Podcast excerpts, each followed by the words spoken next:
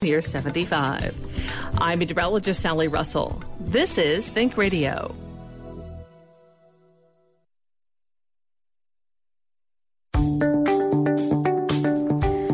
Morning, Mississippi. You're listening to Southern Remedy Healthy and Fit on MPB Think Radio. I'm your host, Dr. Josie Bidwell, Associate Professor of Nursing and Nurse Practitioner at the University of Mississippi Medical Center. My guest today is licensed therapist Catherine Rogers, and we're talking all about grief and coping. If you would like to share a story, a comment, or have a question, please give us a call at 1 877 MPB Ring. That's 1 877 672 7464, or send us an email at fit at mpbonline.org. We'll be back after the news.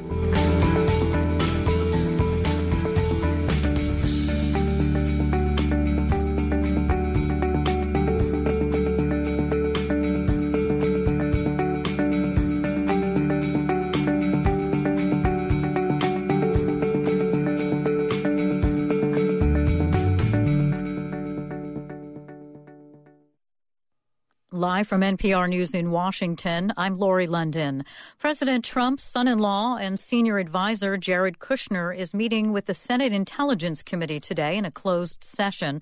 NPR's Merritt Kennedy reports Kushner is expected to face questions about his contact with Russian officials. Hours before his appearance, Kushner released an 11 page statement that gives his version of events about four meetings with Russians. He says he, quote, did not collude, nor know of anyone else in the campaign who colluded with any foreign government. Kushner says he had hardly any contact with Russia representatives during the campaign. He described a highly scrutinized meeting with a Russian lawyer, recently disclosed by Donald Trump Jr., as a waste of time and he says he did not disclose meetings with Russians on a government forum due to a miscommunication with his assistant. Tomorrow, he'll be back on the Hill for another closed meeting, this time with the House Intelligence Committee. Both committees are conducting investigations into possible links between Trump associates and Russian officials during the presidential race. Merritt Kennedy, NPR News, Washington. Meanwhile, President Trump is now lashing out at the top Democrat on the House Intelligence Panel. The president tweeting that, quote, sleazy Adam Schiff, the totally biased congressman looking into Russia, spends all of his time on television pushing the Dem loss excuse. Trump has repeatedly called the investigation a witch hunt spearheaded by Democrats. Volkswagen is holding a special meeting this week to discuss allegations that Germany's major car makers have been operating a cartel since the mid 1990s. NPR's Windsor Johnston reports shares in the top three German carmakers took a nosedive after antitrust officials started investigating a possible breach of regulatory standards. At issue is whether car makers VW, Audi, Porsche, Mercedes, and BMW have been colluding on everything from vehicle development and engines to suppliers and emission systems. News magazine Der Spiegel reported on Friday that antitrust authorities had been investigating Volkswagen for possible collusion of steel prices, but during that probe, evidence of potential illegal collusion emerged. VW is still reeling after it admitted to cheating U.S. diesel emissions tests in 2015, which resulted in massive recalls and fines. Windsor Johnston, NPR News, Washington. Federal prosecutors have officially charged a 60 year old truck driver with illegally transporting immigrants to the U.S. More than 100 people had been packed inside his sweltering tractor trailer in Texas.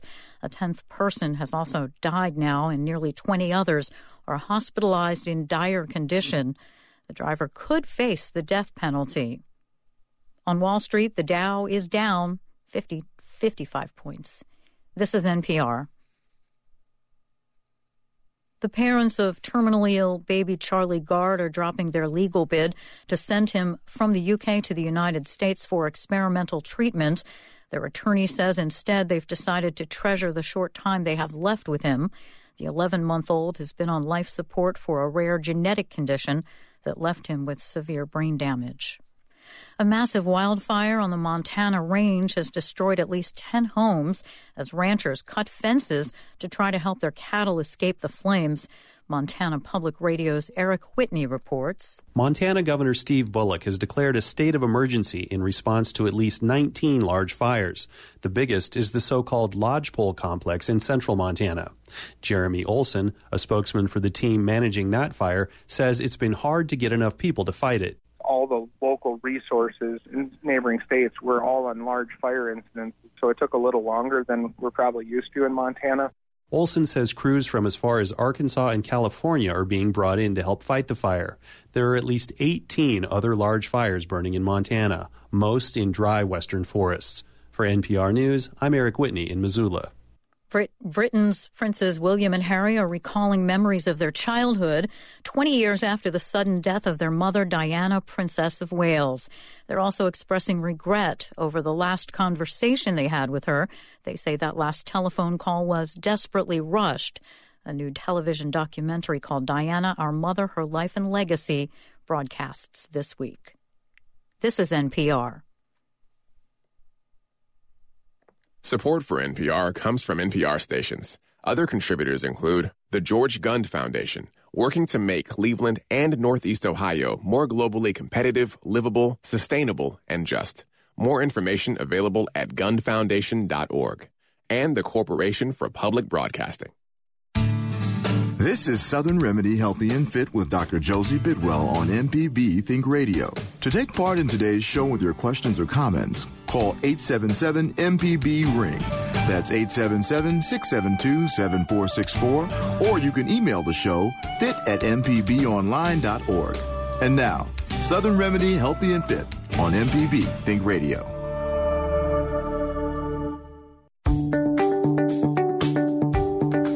Welcome back. You're listening to Southern Remedy Healthy and Fit on MPB Think Radio. I'm your host, Dr. Josie Bidwell, here with my guest, Catherine Rogers, and we're talking about grief today. And the deal with grief, guys, is it does not discriminate. It affects every age, race, gender, and ethnicity. So whether you're the person experiencing loss or helping someone else go through it, grief is an important topic for overall health. As I said, my guest is Catherine Rogers. She's a licensed therapist, and I'm so glad that she's here with me today to help answer these questions. And if you have questions or comments or stories related to grief and coping and struggling with these type of issues, please give us a call at 1-877-MPB ring. That's 1-877-672-7464. Or you can send me an email at fit at mpbonline.org. Good morning, Catherine. Good morning. Thank you so much for being here. Thank you so much for having me. Absolutely. And for those of you who say that name kind of sounds familiar, she's also a wonderful author who has a fantastic book out called Memphis Hoodoo Murders, right? That's right. That's right. I've read it. I love it. I'm waiting for the sequel because I'm slightly in love with one of the characters, but she knows that already. It is not making her write it any faster, but that's okay. Um, and we so want to talk about grief today and um, what that means and how we can help people move through that and help them grieve appropriately. Everybody throws around the term grief, but you know we're going to talk about what it is. But first, I want to talk about what you do. What what is a licensed therapist, and what do you do on a daily basis? Absolutely, yes. I'm a licensed therapist, and I help people when they are going through um, divorce, uh, loss of a child, loss of a parent. Um, maybe they're just having some career questions, trying to figure out which direction they need to go with their life. Um, sometimes people are experiencing panic attacks. Occasionally, you have someone who's um, you know having hallucinations. But I do see a lot of grief, and grief seems to be a paramount theme because it's something that everybody's going to experience sooner or later. Unfortunately, we wish it wasn't something that people had to go through, but it's part of the human experience. Unfortunately, um, hard as it may be, so we do see a lot of grief. Um, see a lot of kids with ADHD, um, difficulties adjusting to new schools, all sorts of things. So I see anybody from age five to ninety-five all and ages. and it's a little different than your traditional mental health provider, like a like a shrink. People say, "I don't, I don't go to the shrink." It's a therapist is different, oh, right? Yeah, we don't prescribe medication, um, and so sometimes people may need medication, so we can make a referral for that. Um, but we do a lot of cognitive behavioral therapy support, um, person centered counseling to try to help people figure out which direction they need to go and support them as they do that. We give a lot of objective perspectives and feedback because um, oftentimes people are coming in and they just need somebody to help them figure out which way they need to go, and so we help with that. That's fantastic. And I love how you talk about a team because it does take a team. You know, there are times when we need medicines, there are times when we need counseling. There are times when we need the combination of the two together For to sure. really have the best output. You mentioned cognitive behavioral therapy, and that's kind of a buzzword that you hear thrown around a lot. What exactly is cognitive behavioral therapy? If we're looking at um, the situation at hand, the whole idea about is that what actually happens to you is not as important as how you respond to it and how you look at it. If you and I both left today and both got in a car accident, and I left the accident going, wow, that wasn't that bad, and everybody's okay, and I have insurance to cover the situation, I'm glad it wasn't worse, my day is not ruined. If you leave the accident and go, this always happens to me, and I have the worst luck, and now I have all this to deal with, you're going to have a terrible day. So it's the whole idea of reframing situations and looking at it differently to try to find what's helpful and good to focus on so that everything is more manageable. Right. It's kind of that what if also. You know, Mm-hmm. I have a lot of patients who say, but what if this happens? What if this happens? And you get- Catastrophizing. yeah, you get yeah. caught up in this cycle of of anxiety. of picking the the worst thing that could happen. And, you know, really cognitive behavioral kind of helps restructure that. Absolutely, to help people actually prepare for the most realistic outcome because it's a better um, investment of their energy than spend all the time preparing for worst case For the worst, catastrophic right, scenarios, which are probably not what's going to happen. So Right. yeah. So let's get back to, to grief and tell me, you know, what what's the definition of grief and what does it mean? Grief is essentially sadness over the loss of something that was significant to you. Um, you can have somebody in the family pass away, and one person is devastated, and the other person continues on with their daily life because it didn't really affect them as much at all. The level of grief you have with the loss depends on your relationship with the person or um, the event. Um, you can have grief about losing a job, about a breakup, about somebody moving away, over a loss of a child. It can be loss of your identity, loss of your career. Any kind of loss that was really significant, you can result in grief. And if you guys have questions or comments or want to share your story about grief, we would love to talk with you today. You can give us a call at 1 877 MPB Ring. That's 1 877 672 7464. Or you can always send us an email at fit at mpbonline.org. I'm so glad that you mentioned that, that there's different triggers for grief because a lot of times we just think of it as the, the death of a loved one or a significant illness with a loved one, but that's not the case. You know, it can be, you mentioned loss of a career or loss of an expected future. I see that a lot in folks that they've kind of laid out their plan for life and Mm-hmm. For this sure. is how things are going to go and then something happens and it prevents that that pathway and you grieve over that and that's okay for that. You know that's that's normal to grieve through that. And i think people feel like they shouldn't you know because nothing nothing terrible has happened. You know they haven't lost a loved one but it's still a grieving process and still part of what needs to happen. And i'll talk a little bit um, in a little while about um, some of the grief that i've had and how um, that's kind of transformed over over my lifetime. But i want to talk about the physical part of grief because the emotional part's pretty well known you know that you're you've got this sadness um, you may cry that kind of stuff but there's a physical side to grief as well talk to me about that Yes, people can have physical symptoms in relationship with it. I mean, their their blood pressure might go up. They might have panic attacks, which often feel like you're having a heart attack. And when people are having that, sometimes they go to the hospital. They get all kinds of scans run. They run up thousands of dollars in debt, and then finally the doctor says, "There's nothing wrong with you. You need to go to counseling." And they go, "You've got to be kidding me!" Right. Because I think I'm dying, and that's really it's actually just um because people have panic attacks when they feel like they've had a life threatening situation, and when you feel like you've lost a huge part of your life and you don't know how to pick up the pieces and move forward, it can feel life threatening. That's certainly something that comes up with people. It does, and- Loss of sleep, um, stomach aches, nausea. Um, especially in kids you know little kids have a Behavioral problems, yeah have a hard time sometimes um, saying in words what it is they're feeling so they'll present with these things like abdominal pain Mm-hmm. or nausea or headaches or sleepiness or my favorite i don't want to go you know and sometimes they Avoidance. just yeah, Yeah, sometimes they sure. just don't want to go. But sometimes when you know when you see it consistently day after day i don't want to go i don't want to go i don't want to go you know what's what's the root of this underneath there? You know we uh, our youngest uh, did that for probably two weeks. He was just i don't want to go to school. I don't want to go to school. I don't want to go to school. And finally we were like let's talk about you know why you don't want to go to school and of course he was four he was like i just don't want to you know but when you really got down to it and said no, like, is somebody being mean to you? Uh, you know, and went through all the different things. It was because he was having anxiety about some of the schoolwork that they were doing because he didn't feel like he was doing as well as the other students were. And so he was having anxiety about that. And it was just manifesting in, I don't want to, Yeah, to go here, you know, and I don't want to mm-hmm. do these things. So grief looks, it looks different from person to person. And, you know, I've heard people say, oh, they're doing so well after whatever the event is. Don't just take a person by how they're Probably in shock. looking on the outside, right? It can be much uh, more significant. So that brings me to some myths because there are some myths out there about grief, and I want us to go through those. Um, one of the myths is that um, it's important to be strong in the face of loss. You know, it's kind of that you know boys don't cry type of thing. You know, just shake it off and it will be okay. Is that true?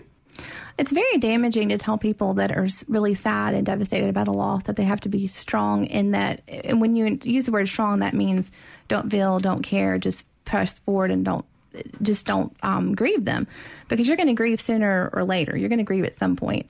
Um, and the irony of the whole thing is if somebody is really sad about losing somebody, they're going to grieve them whether they let you know or not. But now they're going to feel guilty if you know. Right. So that you just isolated the person accidentally, unfortunately. Right. Which is not what people want to not do. what you want of course. because I mean it really does make it worse. You know, um, grieving is a normal process, and you need a support system in order to be able to move through that. And sometimes that means being weak together. And you know, I don't even like the word weak because it, it doesn't mean that you're weak, but it means being vulnerable Sad together, together. sad Yeah, sad together. together, You know, um, you don't have to be strong for everyone for that.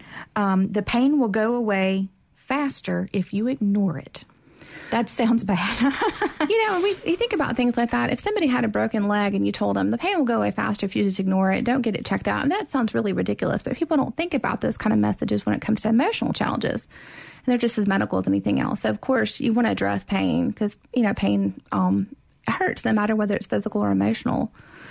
And I mean, you're just right. It's a- way to change the way we're thinking about emotional health in general. You know, I feel like sometimes when, when people, maybe they've had this panic attack that you're talking about, they've gone to the hospital, gotten worked up, and are told you need to go to a counselor. They think, well, it's just all in my head. It's not. It's real. You know, it's a real, Absolutely. real pain, Scary. real, a real thing. Um, and so I don't know that we do a great job as healthcare providers in, in making them feel that way, that, you know, this is a real thing that you need to take care of and don't just brush it underneath the rug and don't be ashamed about it. And stigma plays a role too, because there's still a lot of um, fear about talking about it and being vulnerable. And so a lot of times healthcare professionals don't know that the person is going through that. Right. They don't want to get labeled as crazy.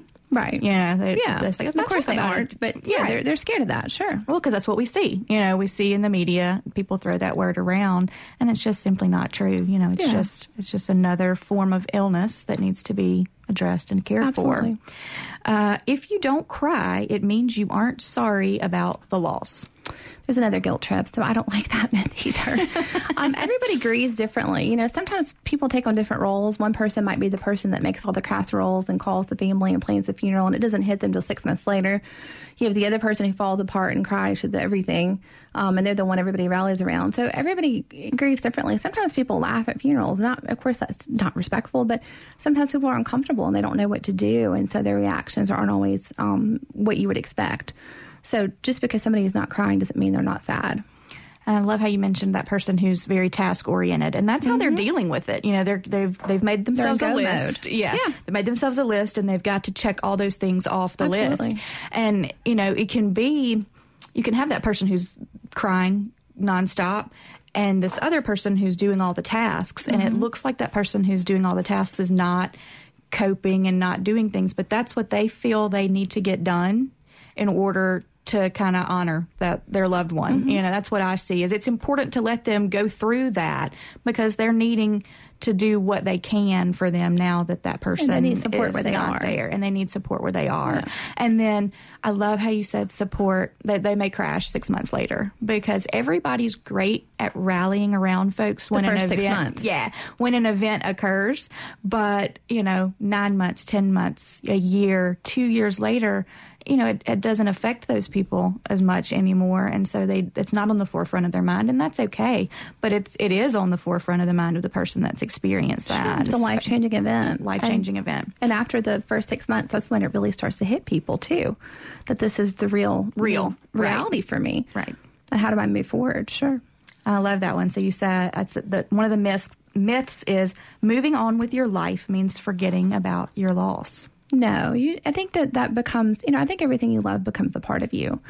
And so you're not going to forget events that happen in your life. They're going to be something that you move forward and you honor the person um, with the loss because they were they've lived. You know. Yeah. And I want to talk about the stages of grief because if anybody who's taken uh, a college psychology class has had to learn the stages of grief. And we're going to talk about those stages of grief when we come back from the break. And also, when we come back from the break, I'm going to share my story about pregnancy loss. If you'd like to share your story, question, or comment, give us a call at 1 877 MPB Ring or send us an email at fit at mpbonline.org.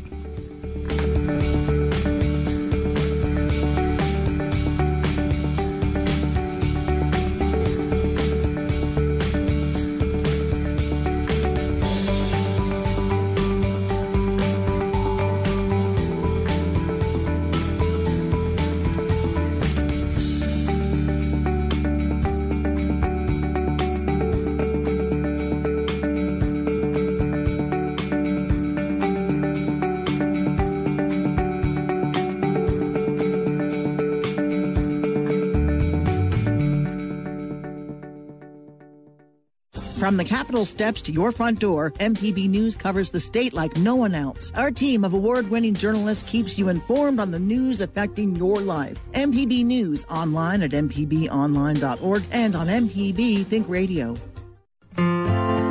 If you love everything MPB, but need to know more, go check out our website, MPBOnline.org. It's easy to navigate, so you'll get exactly where you want to go with the click of a button. You'll find statewide news stories, program schedules for MPB Think Radio and MPB Television, and a statewide calendar of events. Bookmark mpbonline.org. To listen to stories and shows, go to mpbonline.org.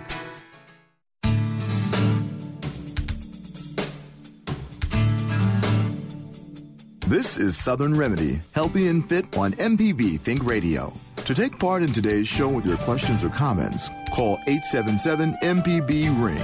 That's 877 672 7464, or you can email the show fit at mpbonline.org.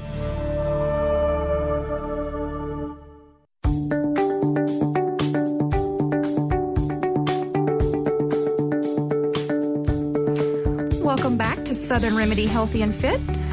My guest today is Catherine Rogers. She's a licensed therapist, and we are talking about grief today.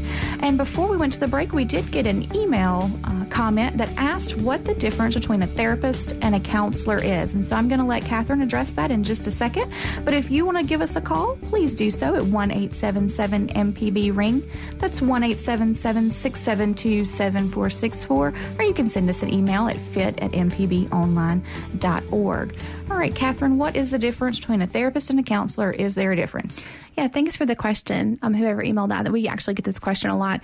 Um, in terms of doing counseling or doing therapy, we would use those words um, that basically mean the same thing in terms of my field. Of course, there's different kinds of therapists that aren't what I do. There's occupational therapists, speech therapists, physical therapists, um, but I'm actually doing mental health in terms of therapy. Um, and in terms of counseling, you might have counselors that are guidance counselors who help um, kids, you know, with testing and getting ready for college and that sort of thing, doing their classes, school counseling, same thing, um, where they might work in a school system. But um, in terms of this, we're doing outpatient mental health counseling, which is which is also called outpatient therapy. So the names are, um, you could use them. They mean the same thing. Interchangeably. Yes, exactly. So thank you for that question. It is often something that, you know, can be a little bit confusing for folks. Yeah. Um, and then there's, you know, licensed, there's marriage counselors as well, that kind of. Right, specialize in family dynamics and systems, whereas what I do focuses more on the individual. Fantastic. Do family also, yes. Before we went on the break, we talked about um, the stages of grief and that we were going to talk about those. What are the stages of grief? Well, when you think about the stages of grief, you think about Elisabeth Kubler Ross, and she actually developed these um, as the stages that someone would go through if they were dying from a terminal illness. And she decided these were denial, anger, bargaining, depression, and acceptance. You know, there's a lot of misunderstanding about this in terms of this idea that I've had people come to see me and they're all stressed out because they feel like they're not going through the stages the right way, or they're out of order, or they didn't they missed one, and you know I shake my head because it's it's a good um, way to normalize something somebody might going through with grief, but it doesn't mean that everybody goes through all the stages. There's no certain order you have to go through, and if you miss one, it's okay. Um, or if you go back to one, right? Absolutely. Know? So um, there's there's no right or wrong way to go through stages of grief, and you don't necessarily go through all of them. And there's there's no specific time frame, you know. Right. Somebody and and we don't shouldn't judge folks if they seem to be going through them quicker than others or more delayed than Absolutely. others. You know, yeah. everybody grieves in their own way, in their own way at their own time, and that really brings me to um, why I wanted to cover this topic. And so I'm going to take a few minutes and let you guys know why I felt so led to cover this topic. Uh, this past week, this past Thursday, was the seven year um, anniversary of my daughter's uh, death. I was, uh, she was stillborn. And so I want to take a second and talk about uh, pregnancy loss and uh, talk to all those mamas and daddies and grandparents out there who are going through this right now because it's often something that we don't talk about a lot because it uh, makes people uncomfortable sometimes to talk about. Um, and we all like to think that pregnancies end with uh, sweet little babies that we get to snuggle on. And the truth is, they don't always do. You know, one in four pregnancies don't end the way that we think they do with the fairy tale, that there are miscarriages and stillbirths along the way. And a lot of these families kind of suffer in silence, and that's not what we want. We want people reaching out and getting the help that they need to move through this process, um, however they need to do it, and to realize that it's not their fault. That was one of the biggest things was the guilt um, associated with that. So I'll tell my story a little bit. I have I've talked about my boys before. I have a nine year old little boy and then I have a six year old little boy, and my six year old is my rainbow baby. He's the baby that happened uh, after my daughter. But I do have a daughter. Her name is Jessie, and she uh, was stillborn in 2010. And I am not a good pregnant person. So we'll just go ahead and say that. I do not do pregnancy well. Uh, my first child was uh, premature. He was born at 34 weeks, and he, you would not know it now. He is just full of energy and life and all of that. Uh, but with her pregnancy, uh, it actually was going pretty well. You know, much uh, much better than his did. I was sick as a dog most of the time with him, but with her, I was doing pretty well. Had some headaches, um, but nothing that we couldn't manage, and lots of regular checkups, lots of good heartbeats, all that kind of good sound. And about five months in, we were actually scheduled on a Monday to go find out what uh, what we were having, whether we were having a boy or a girl. And that Sunday, I noticed I just had a little cramp and I had a little bit of spotting. Now I had spotted the whole time with my older son, so I wasn't as concerned about that. But I, you know, I called the doctor and they said, "Well, why don't you just come on in over lunch and we'll go ahead and do a sonogram and then you can um, talk to the doctor afterwards." And I don't know what it was. I don't know if it's mama gut or what it is, but on the way I just knew something wasn't wasn't right. And I remember telling my husband, if she's dead, and I called her a she already. I don't know why. I said, if she's dead, you're going to have to sedate me. And he said, she's not dead. She's fine, you know, because he's my voice of reason. And um, we got in the room, and I will never forget the look on the ultrasound tech face. And, you know, being a nurse, I know what that look, I know what it means when they have that look. And they keep kind of repositioning the, the probe and, and looking. And, you know, we think of that beautiful sound of a heartbeat in a room. I can't tell you um, how horrible the silence is that's there. And she, uh, you know, she said, I will, uh, I'll go get the doctor. And all I remember is just apologizing to my husband over and over and over again because I felt like it was my fault. You know, I'm the mom. That's what you're supposed to do. You're supposed to take care of the baby. And uh, I remember getting off the table, crawling into the bathroom and throwing up, uh, and then holding my husband while the doctor came back. And then you just go numb. You really just do. You're just numb because you don't. You go into that. I've got to be strong for him. I was trying to be strong for my husband. Uh, and we go up to the doctor's office and, you know, we learn all, all about, you know, what's going to happen and that she, I'm too far enough, I'm too far along to have um, what we call a D&C, which would be where they're actually able to just take the baby out. I'm actually going to have to have labor and deliver her. So I uh, started medication that night to start contractions and went into the hospital the next day. And there are things that people they just don't don't tell you to expect. You know, uh, they came in and said, "Did you want an epidural?" And I thought, I don't know. Do I do I want an epidural? You know, is this am I having a baby? You know. And they, you know, I had this wonderful nurse who came in and she is probably the person who touched me the most during all of this because as a nurse, I know what it's like to get the patient assignment of someone who's lost a child or is laboring with a, a you know a fetal demise as though we call it and that's the assignment nobody wants they're like crap you know this is why I drew it's the hard sh- assignment. I drew the short stick today. Right. And I remember apologizing to her. You know, I said, I'm so sorry that you got me today. And she put her arms around me. She kissed me on the forehead and she said, I was supposed to get you today. It is my privilege to care for you today. And she was great. She told me exactly what to expect. She said, You want the epidural. Get the epidural. You want it. Um, and so I, I did get that, and I'm thankful for that. But she said, Now, I want to know some things. Do you want to see her? Do you not want to see her? And it's completely okay, whichever way you go with that. You know, she made it okay for us to be where we were, you know, and she said, I want to tell you some things about what she's going to look like because we we found out that you know she had stopped growing a couple of weeks back so she had she had passed you know, she'd been passed for a little while so there are some things that may not be as great when she comes out, you know, with her skin and that kind of things. She was very literal with us. She said, you know, this is exactly what what, What it's to what to expect, you know. And I'm happy to take her and prepare her and bring her back to you and let you see her and love on her or not, whichever way you want to go. And ultimately, we elected to do that. And it was the right decision for us. And I'll talk about some of the things that we, we wish we would have done and didn't do as we go along the way. But that was the right thing for us to do. And so we, we, um, pushed her into this world and uh, so the nurses were there the whole time my husband was there the whole time and that was the best outcome we could have had for that but um, my heart is still broken. It's been seven years, and there is no amount of time that can knit those pieces back together. Um, that can make that okay, and we choose to talk about her. That's the way we um, we move through our process. Is that we speak about this.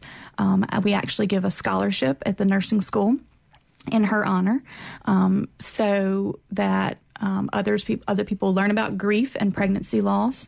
And you know, I'm selfish in the fact that I now get to hear her name every year at graduation. Not selfish. You're her mom. You're proud I, of your I kids. am. I am proud of my kid, and It's a good you know, she'll never walk across the stage. But now I get to watch these nurses that have received her scholarship amazing. go and do fantastic things with their careers and their lives and I always tell them I'm, I'm going to be watching you because you've got her you know you've got her name after yours now so go and do great things in this world and you know it's been seven years and every year we do the same thing we uh, bake a cake it's pink and has sprinkles and butterflies all over it.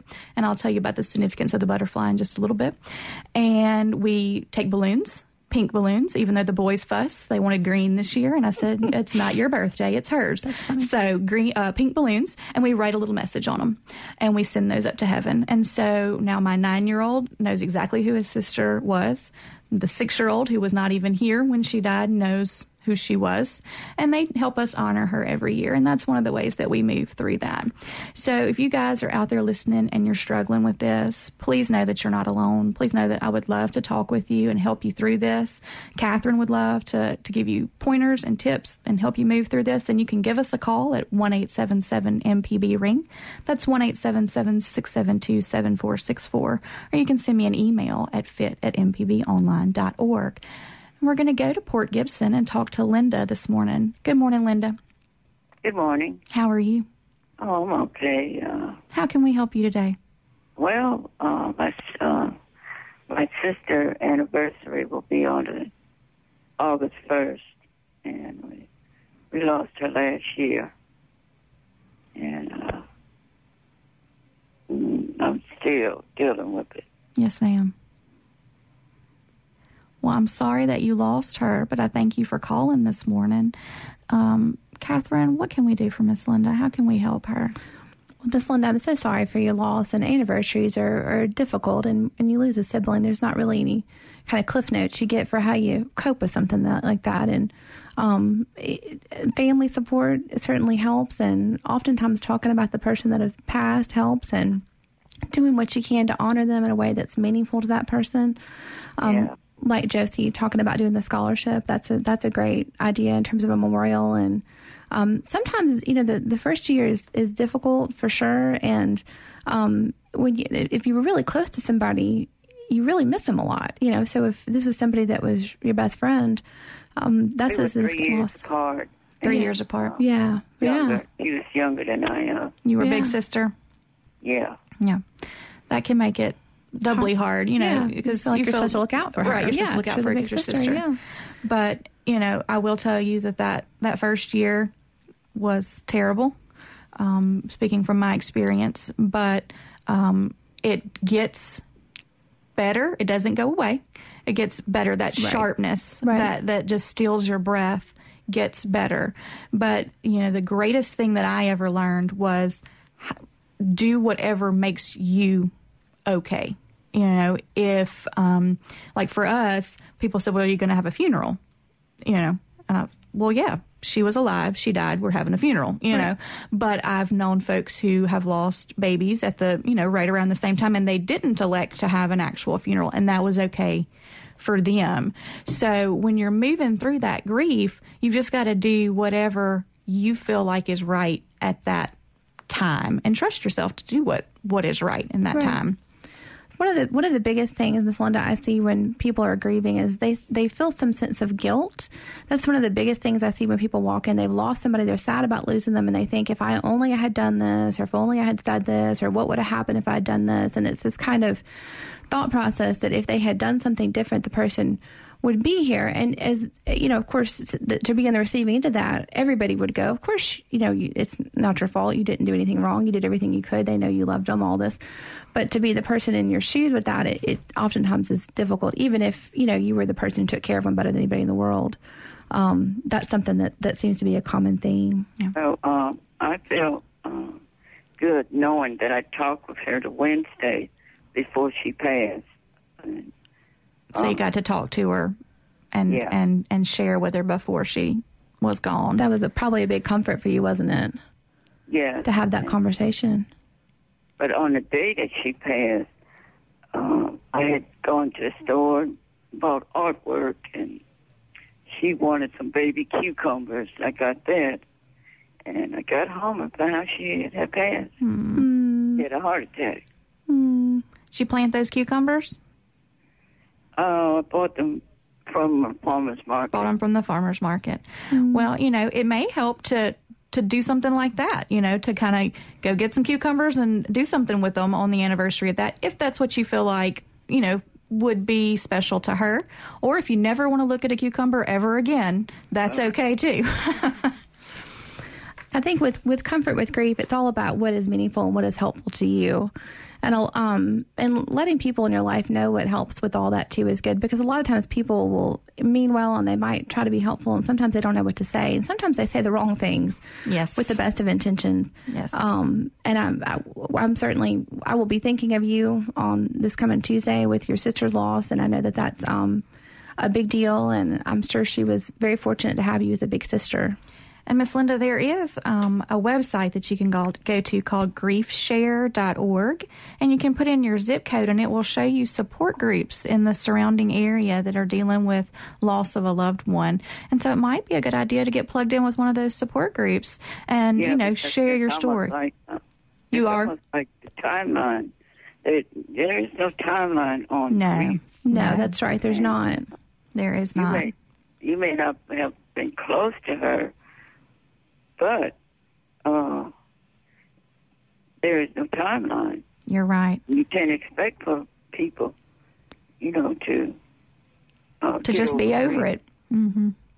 Right, because your life is different after you lose somebody, you know, and you, yeah, it's different and it's it's been altered. Um, but you know, I think you, sometimes you think about what the person would say if they were here, because you, you know, and you, they're still part of you because they kind of live on in you in a lot of ways because you love her and she's important. She still matters. Yeah.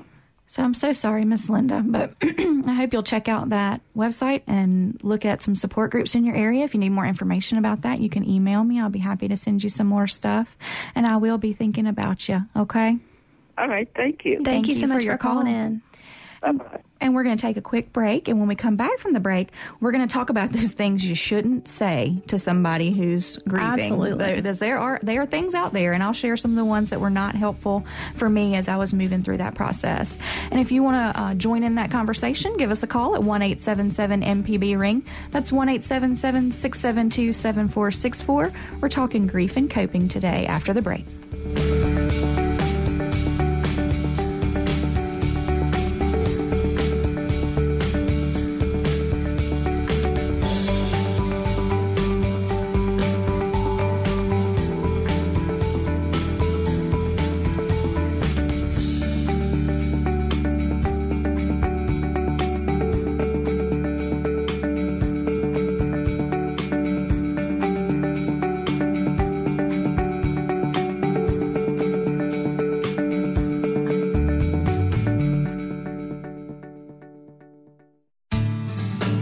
Southern Remedy is a production of Mississippi Public Broadcasting Think Radio and is funded in part by a grant from the University of Mississippi Medical Center and by the generous support from you, our listeners. An evening of jazz can be just what the doctor ordered. Join me, Meredith Michelle, with WJSU's Evening Jazz, 7 to 10 weeknights on MPB Music Radio. Medicaid has been targeted for cuts in the Republican health care proposals. That could hurt clients of crisis pregnancy centers, which counsel women against abortion and support new mothers. It is very ironic to me that people who are pro life would not also be pro Medicaid. Medicaid and maternity care this afternoon on All Things Considered from NPR News. Today at 4 on MPB Think Radio. News you can trust in radio built around you. Mississippi Public Broadcasting.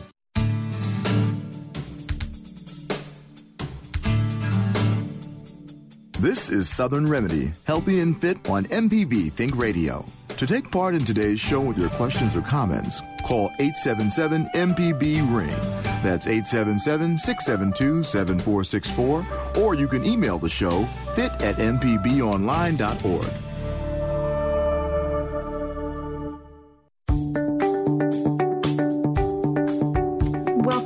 Southern Remedy Healthy and Fit. I'm Dr. Josie Bidwell here with my guest, Catherine Rogers, and we're tackling the topic of grief today and how to help people move through that. Um, if you're moving through it right now or, or trying to move through, if you feel like you're stuck, that's what we're here for, and we would love to talk with you. You can give us a call at 1 877 672 7464. And before we went on the break, we were talking about things not to say to people who are. Um, grieving who have lost someone. And um, my favorite one that people said to me was everything happens for a reason. Oh, yeah. That is not helpful. No, it's not. No, there because when for me, having lost a child, there is no reason a human brain can comprehend that would allow that to happen. You know, Right. that it would be okay for that to happen. Your heart has been ripped out of your body, stomped on, and then the pieces put back inside your body. There's there's no reason for that. Right. That would be uh, appropriate uh, for that. The piggyback to that was people would say, "Well, there must have been something wrong with her. You know, there, there she probably had an illness and she would have been sick. So what? What, what does that change? What, what does Right. that change? Right? You know, I would have loved to have cared for her as a sick child. Absolutely. You know, that was you, You know, loved her. I loved her. She was wanted. You know, so those things were not those were not helpful to me. Um, so, what are some that you hear? Um, some people think that they that the person ought to just be over it by now. Mm-hmm.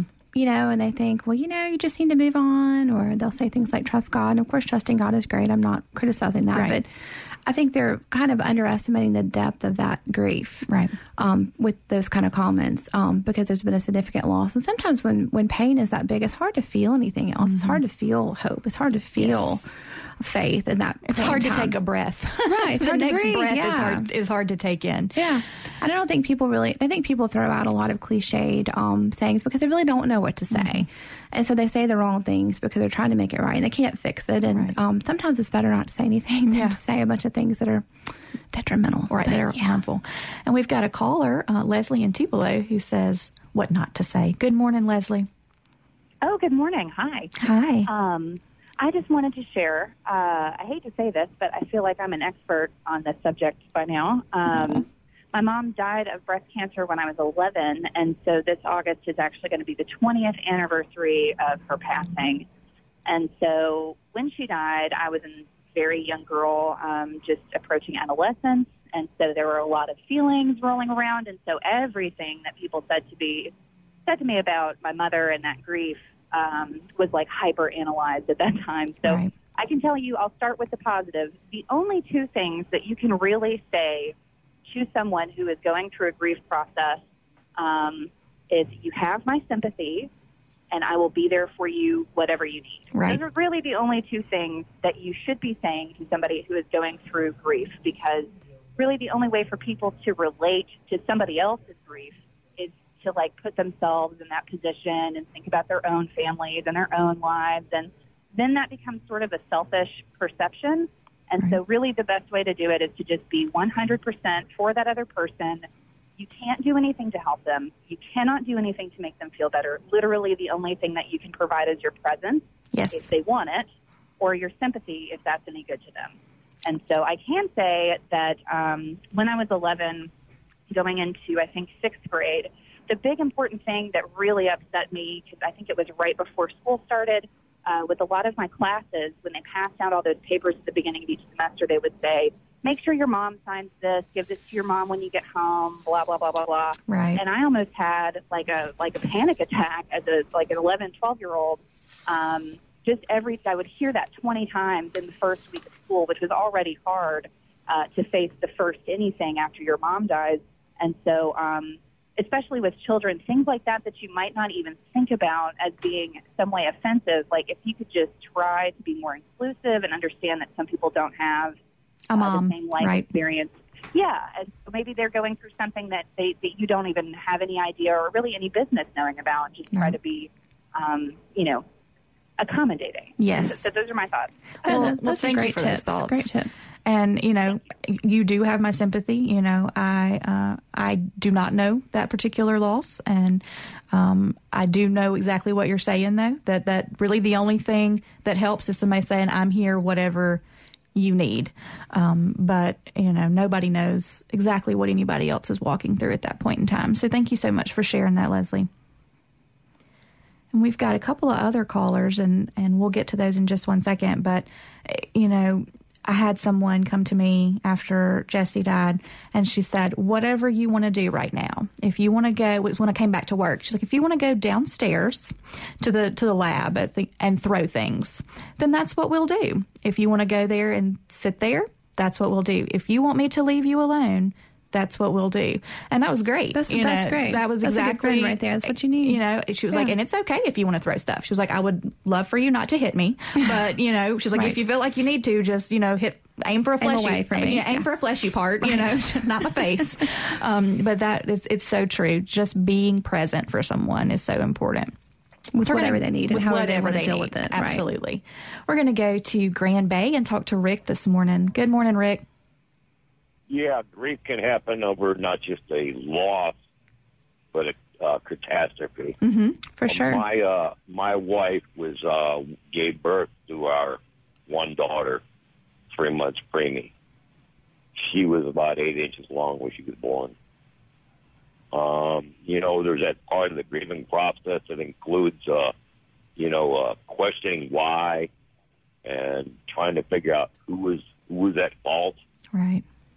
Well, I was the one at fault, and uh, she immediately packed up and left. It it grieved me to the point where I had cardiomyelitis. You know what that is, right? Right. Broken heart Mm-hmm. with the tendons in the heart. Right. Broken heart now, syndrome. now I'm trying to figure out. I've been standing since 1991, waiting for a miracle in my marriage. I don't think it's part of the grieving process, like having, you know, done, got over the grieving and moved on, Mm-hmm. because I firmly believe in a covenant marriage. And um, so I'm kind of to the point trying to open up communication between my my my wife, who's my, is estranged right now, and uh, because there's a lot of catastrophic things going on in her life. My one daughter is uh, locked up right now in Etowah County Jail, waiting to go to prison for uh, all things stemming from meth, meth addict addiction. Her and her girlfriend went out for a joyride in a car, and it wasn't theirs, and it took on a three county chase scene. Mm-hmm. stopped the car with, you know, so there's a lot going on with her.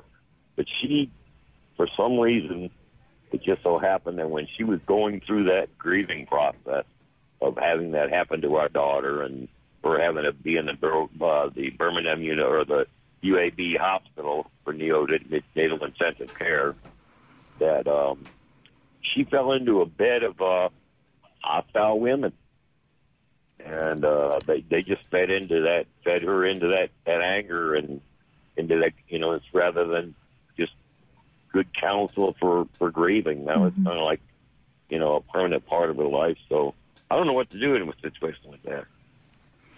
There sounds like there's a lot going on, and there's been a lot of loss, and that um, you know when you lost your baby, there are a great number of hardships that came after that.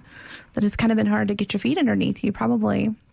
And loss of a child can play a significant role in terms of um, putting a strain on marriage, even the best of marriages, just because people um, deal with it differently. And I'm sorry about what your daughter's going through with addiction. That is, um, that's a difficult um, illness that people deal with. It, it may be that your wife and you may be getting some counseling together as a couple to kind of reinforce a relationship and to rebuild um, now that things look different than they used to would be something to consider. And I'm, I'm so sorry for what you guys are going through. And I think you're really strong to have made it through all this and still be standing. And you know, Rick, if if she's not open to counseling right now, it shouldn't stop you from going and getting some some help as well. Absolutely. um, and getting some counseling services there, um, because that will ultimately impact you know how Family. you right how Yeah. you I have interact a lot with of her. guilt. I have a lot of guilt. Yeah, you you've know? got a lot of stuff to Daddy work through. Daddy wasn't there to give her that love, so she Right. went on and did things to try to find that love. Right. I understand that. Yeah. My other daughter, the one that was born premature, Mm-hmm. I actually literally held her in my hand, bonding with her from Gadsden, Alabama to Birmingham, Alabama by life flight because they were her breath rate was like uh, 190 breaths a minute when she was born. She had to get in for, go in for pediatrication Mm-hmm. and they they felt that if there was a chance to, to keep her alive on life flight, bonding with one of the parents, Right. and I literally held her in my hand. Yeah. She's eight inches long, and you know, got a picture of it. Yeah. That's And skin to skin contact, and it does. Yeah. You know, and and now I she's so emotionally crippled that she won't even leave Mama. Yeah. You know, I don't even know if she's even gone to a prom or the last time I got a letter from her was like, God, 20 years ago. You know, there was, uh, reading between the lines, it was so lack of self uh, self assurance and self esteem and the whole nine yards, man. It was just, and, and I feel so guilty about this. You know, Right. You know, you can't change the way other people respond. So you can't make, you know, her go to therapy or your wife go to therapy. But, you know, you can start to work on your guilt and your grief. And, you know, it's not a weakness in, in doing that and seeking help. I, you know, you're so strong for calling and sharing that story with us today.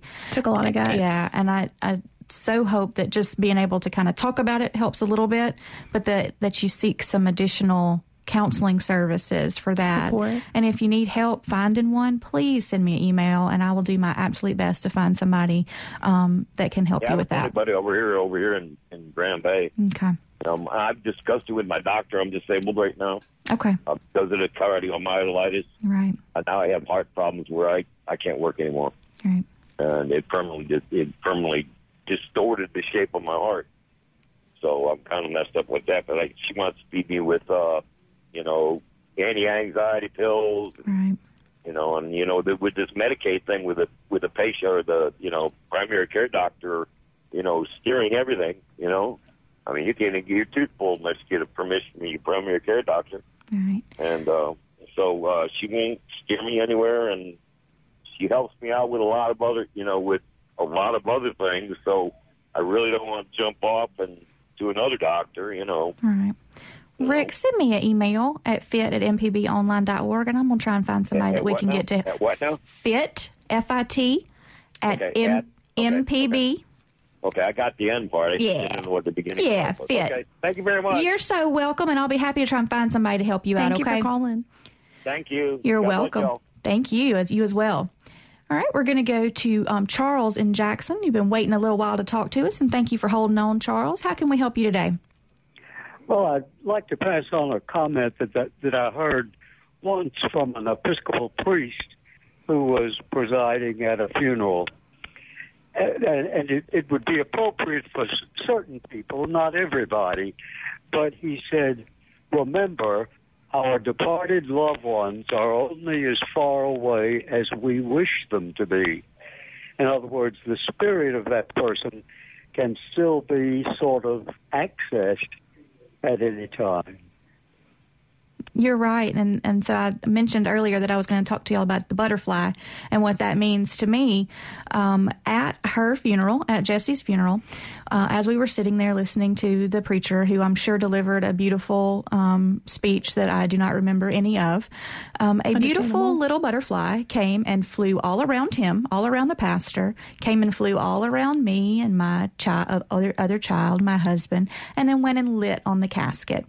And so, um, of course, I know that was not her, but you know, it uh, it was kind of like she was saying, "Here, here, Mama, here I am. I'm okay, and I'm going to be okay."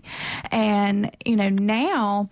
Um, butterflies show up at the most random times. You know, sometimes the boys um, will be in the backyard playing, and I'll be sitting with them, and uh, you know, you can't help but kind of picture what you know a third little head over there uh, would look like playing, and a butterfly will just come out of nowhere and flit around them and then fly away, and so that's kind of. Um, our symbol that we've uh, adopted for her, and it's weird how it just pops up um, out of randomly. And so it very much feels like her spirit is here just saying, you know what, I'm okay.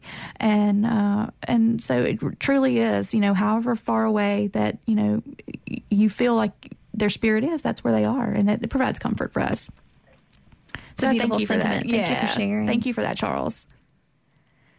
And, uh, you know, so uh, one of the other things that we do for her, um, you know, even though my dad cringes every time I talk about it, I did get a tattoo um, of her actual little tiny feet prints. So I have her little footprints on my side. If you're thinking about getting a tattoo, the rib area is not where you want to do that because it hurts very Right. much.